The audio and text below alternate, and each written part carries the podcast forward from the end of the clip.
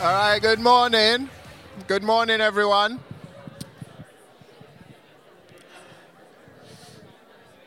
If you if you're looking for seats, we have several seats at the front um, and over that side as well. So plenty more seats at the front for you. All right, my name's Obed, and I'm one of the leaders here. Um, and um, again, always a joy to have you guys join us together in order to um, lift up the name of Jesus and look at Scripture and see how God wants us to live and everything like that. Um, I'm nervous, and I shouldn't be. I shouldn't have done this, but look, England are playing soon. God loves me and loves you as well. So I just realized I was talking so fast, and I was like, why? Because I'm just anxiety. England are playing soon, all right, um, in the World Cup. If you know anything about the World Cup, if you don't, just ignore everything I said. Welcome. Um, this morning, we continue our Advent series, and we're going to be focusing on the theme of peace.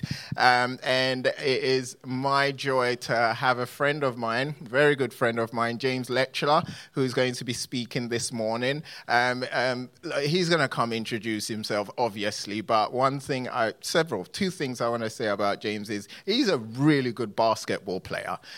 I'm not kidding. Like I didn't know he was good um, when I played, but I played with him several weeks ago, and he was magical. I- am sure, like he was like um, Steph Curry. Um, it's incredible. he was he was he was an incredible basketball player. Um, he just destroyed. I mean, I was on his team and I gave him an alley-oop. Right, I did. I did. I can't play basketball. I really can't. But it was a joy to play with him, just have so much fun with him. But the other thing I appreciate about James is his love for God and the supremacy of God and Scripture. Um, and him and his family moved here several years ago in order to be part of a church plant called Center City, which we partnered with to help launch. And he's going to tell you guys a bit more about that. But he loves Jesus, loves God's word, and it's a joy for us to have him here this morning morning to bring us the word. And so let's put our hands together for James. Literally, everybody. Lovely. Thank you. All right. Thank you, Obed. Thanks, Prof. So uh, now I have to spend this entire time wondering why I didn't make the NBA with that type of um, endorsement. Uh, but uh, you see how tall I am. That's maybe one of the answers. Um, so, uh, yeah, my name's James, like Obed said, and, and we moved out here a year and a half ago. And you probably have a picture of my family up here, potentially. There they are. All right, so uh, this crew rolled out five days across the United States. Uh, uh, yeah, last July, and and we came out because even though I'm born in the Midwest and the Midwest in my blood, I even miss the snow right now. I know that might feel weird. I miss uh, my, my breath being seen in the air when I breathe and uh, my snot freezing in my nose um, when I walk outside. I miss that a little bit, but uh, Jesus is better than your hometown. Um, Jesus is better than uh, your roots and even where you feel uh, most connected. And, uh, and Jesus led us out here uh, to plant a church with Gijo and Amy Joseph in the college area, La Mesa area. This is my, this is my fam. So my son, my wife, first of all, my beautiful wife, Betsy, uh, she uh, is amazing. She actually helps lead worship, play piano at, at Center City. And I, I would be a wreck um, without her. And, uh, and then my son Theodore in the black hoodie. Um, Theo is uh, getting, uh, like his dad, he's not overly athletic, but very determined. And so we're working in the backyard on a lot of basketball stuff. Um, my daughter Nancy holding up the gumballs in the front. She is uh, a sweetheart.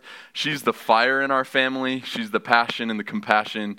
And then uh, Brexton, he is uh, he's the tough and tender one in our family. Bonk, his, we've had a nickname for him. He's Bonk because he's hit his head just about every day since he's six months old. Um, and uh, and then the youngest is Phoebe, little Phoebe. She's the she's the baby, the sweet one, super super sweet, and uh, so grateful for her. And then you'll see a picture of my second family, and that's Center City Church. And they're gathering right now. That was at one of our summer hangouts. And it's just incredible to me how God brings of people of God together. Last time I was with you all, you were about half this size. And the Spirit of God has continued to draw people. I, have met about five of, of y'all and your families, and, and just so amazing how God knits together a people in a local place for His name. And what you have here, King's Cross, and I experienced this right when I, I joined, you have something really special. It's this special thing that God has done. He's given you servant leaders He's given you a lot of buy in across your membership. He's given you uh, a lot of favor in your community. And, and He's given you a, a, a desire to be on mission with Him. But more than any of that, He's given you the greatest news about the greatest story that was ever told, about the greatest man who ever lived. And that is why we gather this morning. And I am here to, to preach nothing less than him and nothing more than him, because that's the whole point of this gathering. And so we're gonna we're gonna look now. We're gonna we're gonna look at at this idea of peace. And I just want to ask you a question. We usually ask a question before Center City and then have people interact, but I'm not going to make you get it extroverted again. Um, you can sit and chill. So, are you coming in with anything that's an anxiety? Obed confessed his. but are you coming in with anything that is currently renting some space in your own head? that when you just stop thinking of, you, you stop conversing with somebody, it just pops in. It's just right there, front of, front of your brain. And the second question, what are you doing with that? What are you, what are you actually, what are you doing with that, that anxiety and that care? Now, before I get to talking a little bit about the relevance of those questions, we're, we're talking about peace, and so I think it's important for us to just acknowledge the, the definitions that we're coming in with when it comes to peace. So I, I, asked a bunch of folks that I hung out with these last couple weeks about what their thoughts are on peace, and here's the funny thing I could not get anywhere near a standard definition from anybody. It feels like it's one of those words that gets used so much that it's almost lost its meaning. And, you know, we say things like, man, I just really want peace between Ukraine and Russia or peace, see ya, or man, I just got to go and take a walk at the beach because I need some peace right now. Or like in our home, we say, kids, we need some peace and quiet. That's, that's a common word for peace. And I'm, I'm so thankful for God's word. But one thing I'm extremely grateful for regarding God's word is that I don't have to make up my own definitions. God's word defines so many, and actually the most relevant words that we use. And the way it defines peace, we actually heard it uh, just a moment ago. It's, it's wholeness. It's actually the word in the Hebrew is shalom. Many of you know that, have heard that word shalom means complete wholeness, well being. So we may think of peace as a trans, uh, transcendent, kind of tranquil feeling. We may think of it as like peaceful relationships, but it, it is those things, but it's even much broader, much wider, much more foundational. And the reason for that is because at the very beginning of time, at the dawn of time, the God of the universe, who is three in one, which I'm not going to get into all that, but he is three in one, perfectly connected, perfectly whole, yet three separate beings created. And he created a universe that was connected and whole, perfectly shalom, perfectly peace. That's how he created all of this by design. So when he looked at everything after the sixth day, he goes, This is very good.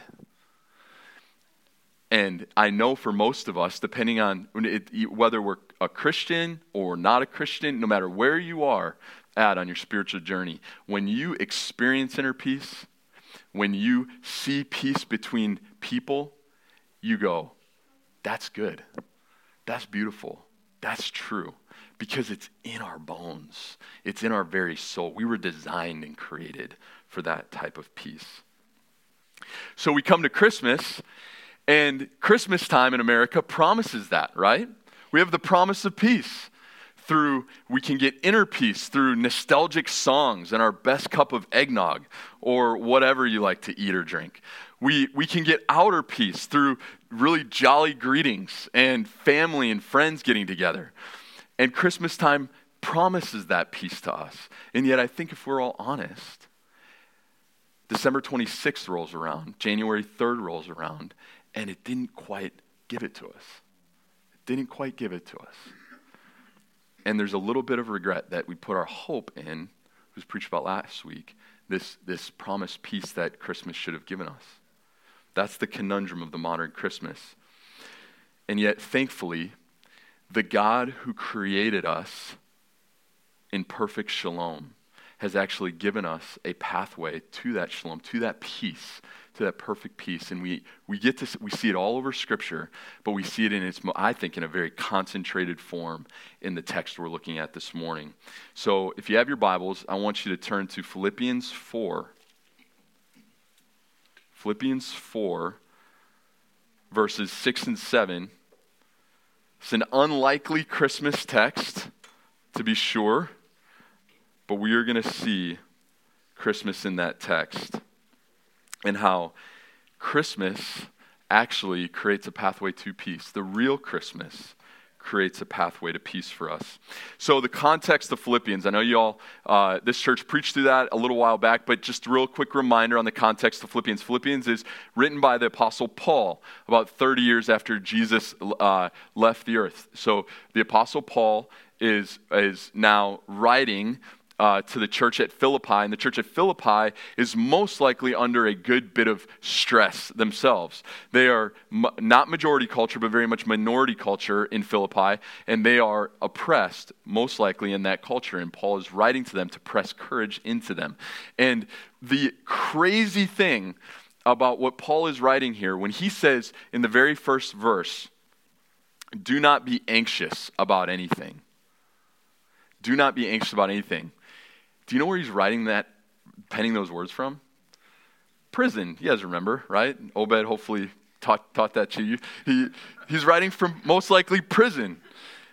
Chains on his feet, potentially even on death row. And he says, Do not be anxious about anything. And later on, he says, I have learned the secret of being content in all things. What? How do you have that? How do you have that peace Paul? How do you have that? And here's the thing, friends. When we, we're going to read this text and I'm going to pray, but I want to propose to you this. That peace is possible for every single one of us, not just the, the Apostle Paul. And that peace is possible to us not if we get to be the, the type of Christian Paul was, but because of the person Jesus is. Because of the person Jesus is, we get access to this path of peace. And so I'm going to I'm going to read the text and then I'm going to pray and then we're going to dive right into this text and look at this pathway to peace. All right, read with me. Philippians 4, 6 through 7. This is God's word. Do not be anxious about anything, but in everything by prayer and supplication with thanksgiving, let your requests be made known to God. And the peace of God, which surpasses all understanding, will guard your hearts and your minds in Christ Jesus. So, Father, thank you that you're here. Thank you that you, through your Spirit, are present with us, and we can know this peace. There, we, we don't have we don't have any hope to know this peace unless you uh, shine on our hearts and you make it real. And so I'm just asking now, Father, that you would give us the peace that we all long for and show us how to walk in it. And most of all, show us the person who is it. Show us the one who is peace. Thank you. Thank you for this church. Thank you for the people you've gathered here today, and thank you so much for this word. We are expectant now that you're going to move in our hearts and pray in Jesus' name. Amen. All right, so for those of you who like outlines, here's a quick outline. And I can't promise I'm going to stick to it. So pay attention. All right, here, here it goes. Our missing piece, the pathway to peace, and the peace that came to us. I think when we look at this text, we see three things. We see our missing piece, we see a pathway to peace, and we see peace that came to us. So, first of all, I just want to confess something myself. When I read this text and I read, uh, do not be anxious about anything, I tend to be an anxious person. my hands get sweaty when I speak in front of large crowds. I worry about my kids. I worry about my bank account. I worry about a lot of things. And I tend to be anxious. And actually, that is both by my, uh, that's just my habits, but it's also something that runs in my family. There's just a, a lot of anxiety that goes back in the Leckler family. And, uh, and, and all sorts of mental stuff there. And, and, and so when I read this, I go, okay, Paul, so you're serious. Like, don't be anxious. Like, I don't wake up in the morning going, you know what, I'm going to be anxious today. I think I'm just going to really stress out about a lot of stuff. And I don't have a I don't I don't start talking to somebody and getting a little conflict and go, "Okay, now is anxiety time. I'm going to choose anxiety." I don't do that. So this feels a little ridiculous to me that Paul would tell me to not be something that's involuntary. And not only that, but then I look at the tag on word at the end of the command, don't be anxious about anything. Anything? really, anything. Like Paul, do you know the doctor's appointment that I have coming up this week? Paul, do you know what's going on with my kid at school? Paul, do you know do you know what I mean what, what's going to happen in my job and, and the company running out of funds? Do you know what's going to happen to my church? God, I, Paul, there's so much going on, the anything feels like a ridiculous command. Not only do I have to do something involuntary, but I also have to do it at all times. It feels ridiculous. So those are objections. I just want to be honest that I come up and and and yet I just want to say real quick that when Paul says do not be anxious about anything, what Paul is not saying is he's not saying don't care about anything. He's not saying don't care about anything. In fact, it says in the Bible that God cares for us. So God would be he would be breaking his own command if he didn't care if he said don't care about anything. It is a good and beautiful thing to care for your kids, to care for your job, to care for your health, to care for your home, to care for your church. All of those things are good things to care for. But this word anxiety and what Paul is commanding us not to be is different than this healthy care or concern. It's actually an unhealthy care. The word in the Greek actually means to fall apart. It actually means to come to pieces because of a care or concern you have. Have you guys ever ever felt that? Have you ever felt a care or concern like you're you're just kind of falling apart inside?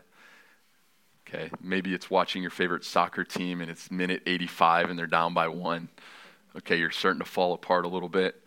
Okay, so there is a level of full, and then even obviously more serious things. I just want to acknowledge that in this room, there is for sure, for sure cares that, man, it would be so easy to fall apart. Like life and death cares. Like I can't fall asleep at night and can't stay asleep at night cares. Like that's probably here. And I just want you to see that that Paul is giving you a hope-filled verse saying that peace is even available to you. This type of shalom is even available to you. And you're not alone. One in five Americans struggle with anxiety at like a clinical, need to take uh, some sort of uh, anti anxiety medication. I know a lot of friends in our church, I probably could use them um, so, uh, to even oftentimes and the two and, and two and five report anxiety just like i feel anxiety all the time. And and if we're honest that's just a constant struggle we have. And so when we look at this text we say okay paul i don't want to be anxious. I don't want to be anxious. And i would love it if i if in everything i could have this type of peace. So what do i do? And this brings us to our pathway to peace. Look at the next phrase. Look at the next phrase. Do not be anxious about anything, but in everything, by prayer and supplication with thanksgiving, present your requests to God. So Paul says, he says, don't be anxious about anything. And now he says, just again to remind you, in everything, do something. And he gives really three really simple steps, like surprisingly simple steps on the pathway to, uh, to peace. He says, number one, pray. Number two, ask. That's what that word supplication means. It just means to ask. And number three, thank. Number one, pray.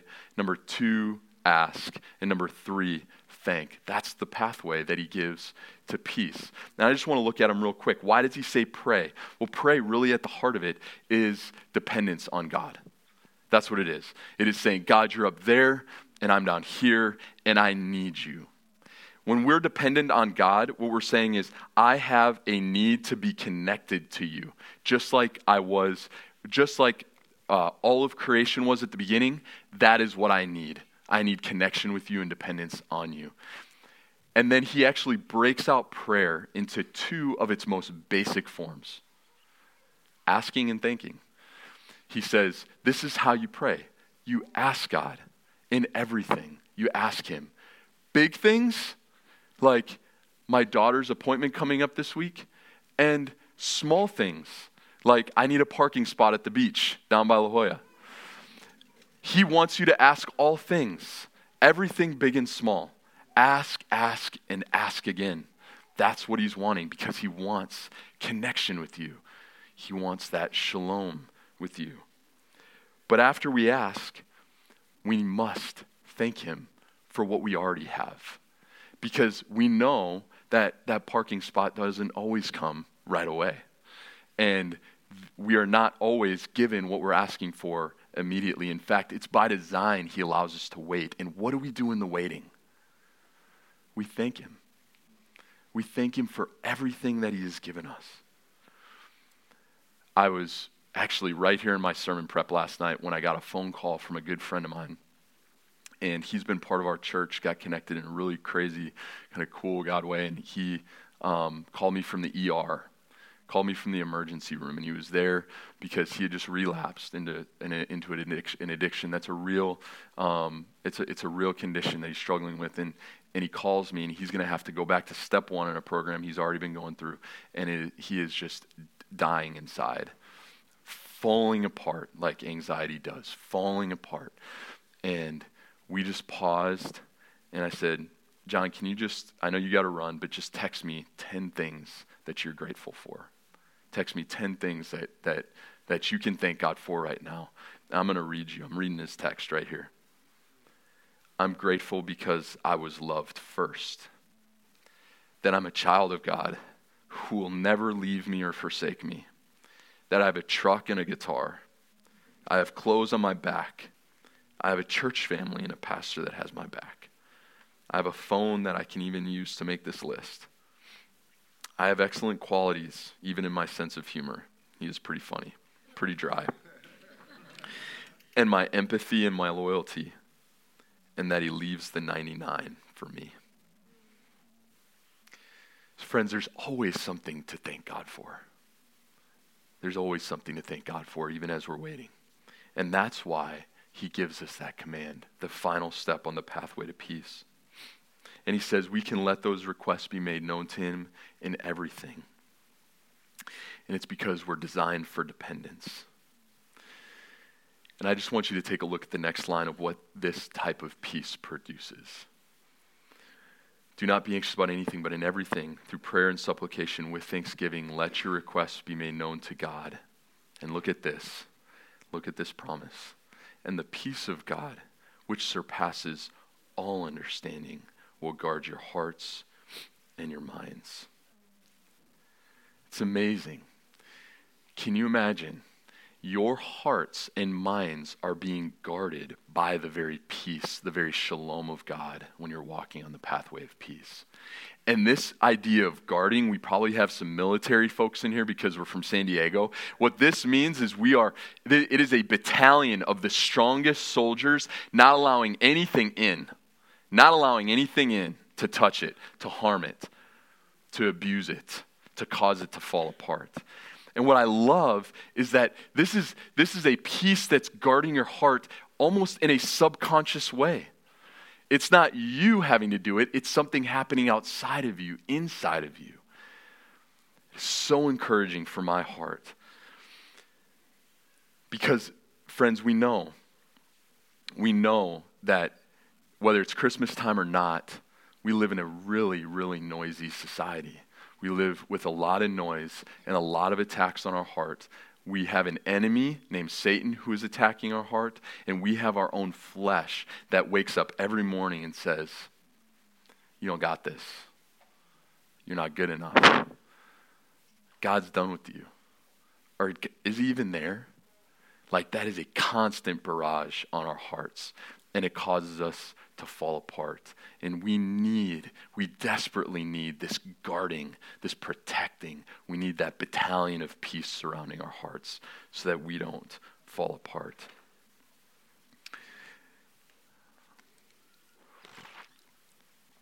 Now, if you're anything like me, what you're going to do is you're going to say, All right, James, I got this.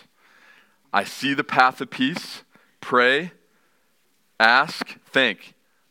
And then I'm going to get that peace that guards my heart. Okay, I got this. Let's do this. I'm good. Close the, let's pray. Let's sing some songs. But there's a major problem. There's a real major problem. And it's this the anxiety inside of us is not our deepest issue. The, the falling apart is not our deepest issue. The deeper issue is this we don't actually want to depend on God. We don't actually, in our, in our flesh, in our hum, broken humanity, actually want to go to God. And you know this is true. I feel it every single day. I'm a pastor. It is the hardest thing for me every day to say, God, I need your help. Or, God, thank you for that.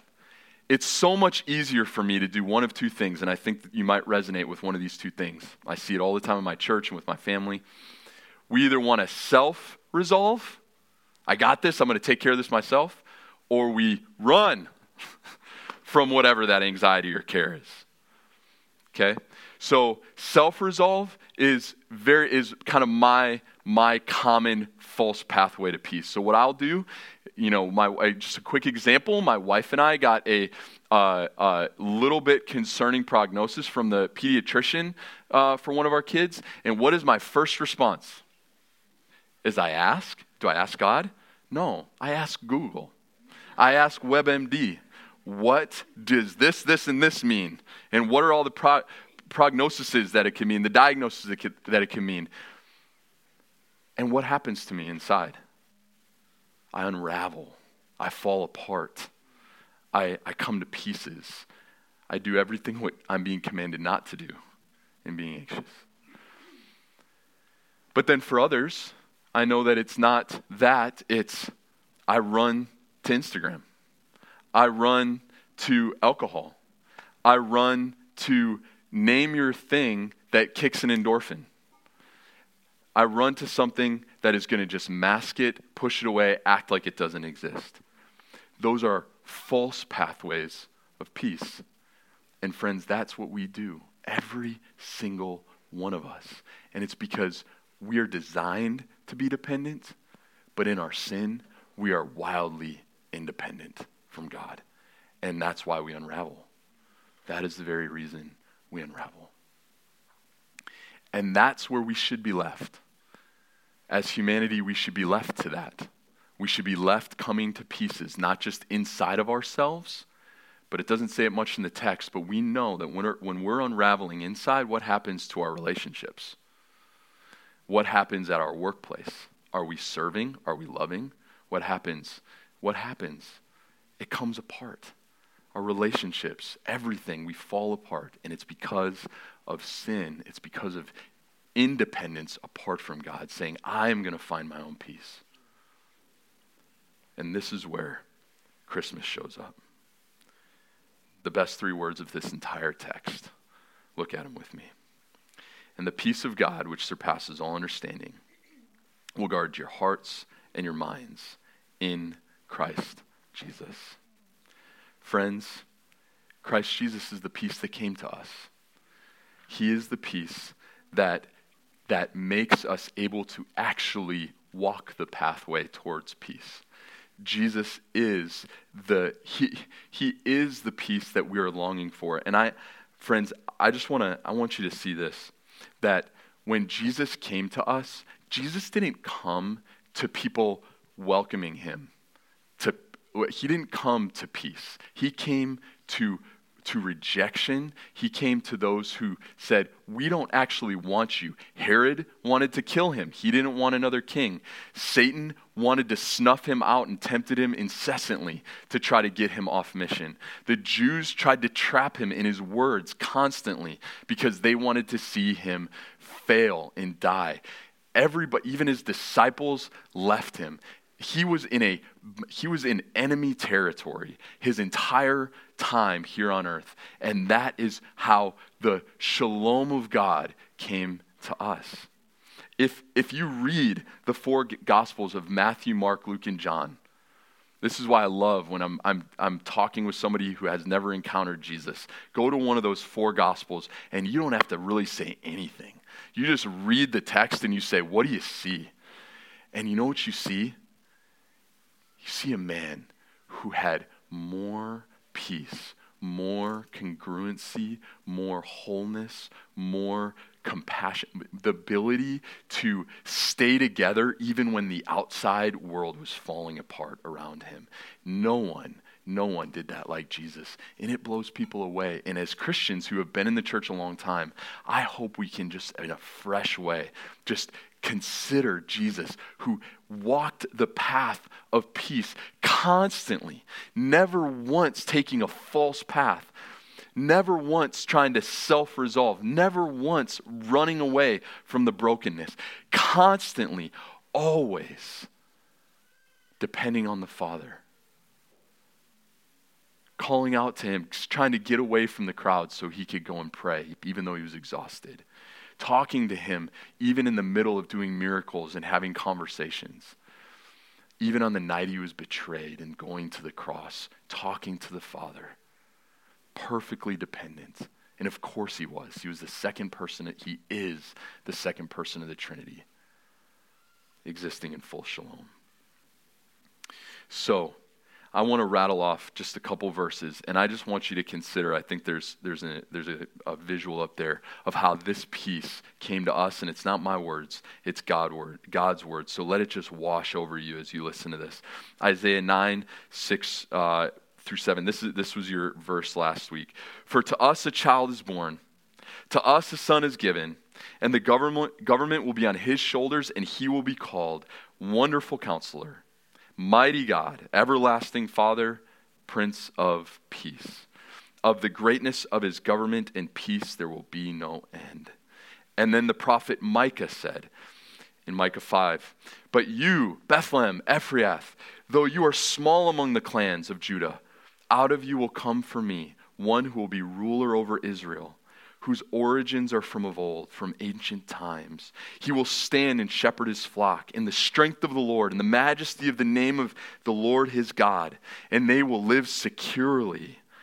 For then his greatness will reach the ends of the earth, and he shall be their peace. Friends, Jesus is the embodiment of peace. He is the wholeness that creation longs for.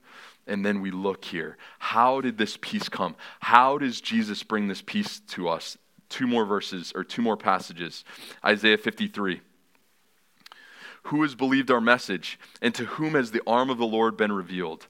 He grew up before him like a tender shoot, and like a root out of dry ground. He had no beauty or majesty to attract us to him, nothing in his appearance that we should desire him. He was despised and rejected by mankind, a man of suffering and familiar with pain, like one from whom people hide their faces. He was despised, and we held him in low esteem.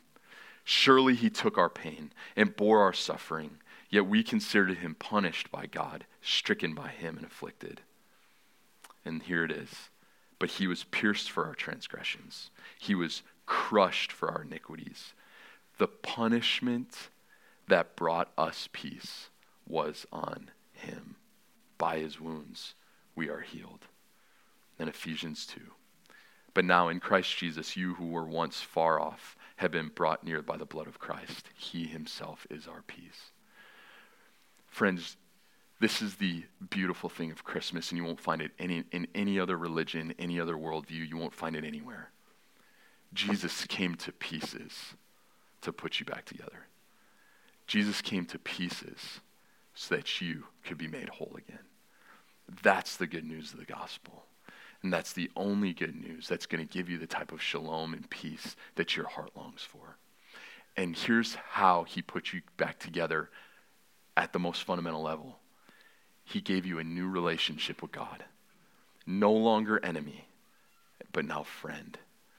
The church will use the, the word justification. You are justified. You are made just in the sight of God. That is how you have peace with God. So now you have a friend in God, a friend who controls all things and cares for you more than you could ever care for yourself, a friend who is surrounding your heart with peace. And it's all because his son bore the punishment for all of the ways you went down the false pathways of peace.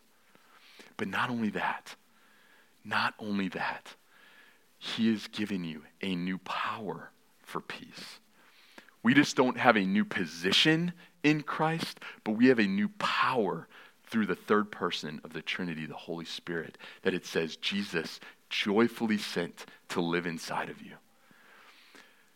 That is the only way, friends, with those two realities side by side, those are the only things that will lead us to the, through the pathway of peace in prayer, in asking, in thanking.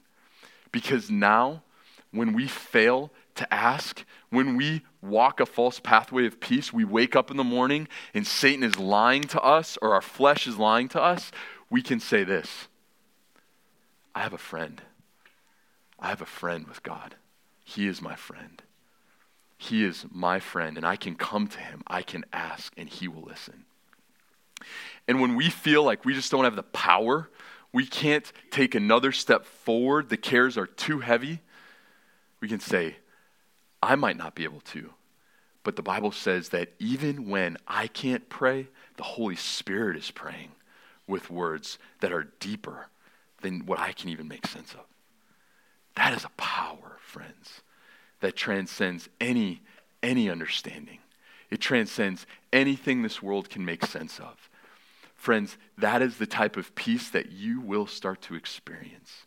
If you come to this Jesus and you say, Jesus, I don't want to walk in my own way anymore. I don't want to depend on myself anymore. I want to depend on you. And I need your spirit to fill me. Please do that and let me walk in that pathway of peace in church, I just want to say this last thing. And this is an exhortation to all of you together. And I love seeing those community groups up there. I think this directly applies to that. As we walk this pathway of peace, we cannot, we shouldn't. The Bible forbids us to walk it alone. Church, we can only walk this pathway of peace together. And so I'm going to ask some questions, and Obed can choose or not choose to use them at the end of reflection time. But the, the, the questions I want to ask is Do you know, do you know anybody else's anxieties or cares? Do you know them? And does anybody here know yours? Are you known to that level? Like the thing I brought up at the very beginning, like, does anybody know that? We all know Obed's now about soccer, but does anybody know yours? Okay. And number two, what do you do with it? What do you do with that? Well, here's what you can do, family. And this is what we should do. This the Bible commands us to. Commands us to pray. Commands us to say to our, our friend, hey, I hear that. Can I can I pray with you? Or I'm I'm I'm right now, even not even, I'm talking to you, I'm listening to you, but I'm praying for you, even though I'm not saying it out loud. We humble ourselves. We depend on God, even for one another's coming apart anxiety. And number two, we ask. We ask specifically for our friends and for our family members. And then we thank. We, we call them to thankfulness and we thank for them what God is already doing in their lives, no matter what the circumstance, in anything and in everything. And here's the beautiful thing, friends. What we can do in those moments is we can say to one another, or we can even pray over one another, the new position as friend we have in Christ. We can pray over one, one another the power that is theirs in Christ. And, and as we do this, I am so excited. I'm so excited. If, if y'all let me back, and maybe you won't have me preach again, but I'll just come back anyways. I'm so excited to come back and sense an even deeper sense of the peace that transcends understanding in this place. I'm so excited as you get to know and, and believe and trust and rest in this person, this, this position of, of being a friend with God. And as you get to walk in the Spirit together, I, I imagine this place is not only going to grow in number, but going to grow in depth, going to grow in real shalom. And it's not just going to stay here, because that's not what this inner peace is about. You go to the rest of the Bible, and you will see that what happens with the shalom is it runs like wildfire through all of our communities, in our workplaces, in our relationships, at our Christmas dinners with family members that are really difficult. It runs because that's what the gospel does. And that's what it's after unto the ends of the earth. And one day, one day, the Prince of Peace is coming back. And we're anticipating that in Advent.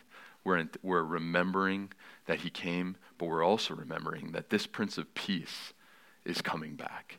This Prince of Peace is coming back, and he will have nail scarred hands but will also have a sword ready to reign and rule in might and in love and in perfect shalom, creating wholeness across everything we see. I can't wait for that day. But until then, let's look to Christ. Let's receive the gift that He is. Let's walk in this pathway of peace. Pray with me. Father, thank you for these friends. Thank you for this family. And, uh, and thank you for your word we where where where else can we go, Lord? In our anxieties, in our falling apart and falling to pieces, where else can we go? There are helpful things out there, God. There are helpful things for us to go to, uh, but none of them will give us the deepest peace that we need. And I just pray. I want to pray over my my friends and family here that you would do the miracle of causing each and every one of us to see the Jesus who came to bring this peace to us and empower them to walk the pathway of peace and dependence on you. We love you, God. Thank you. Thank you so much for meeting us. In Jesus' name, amen.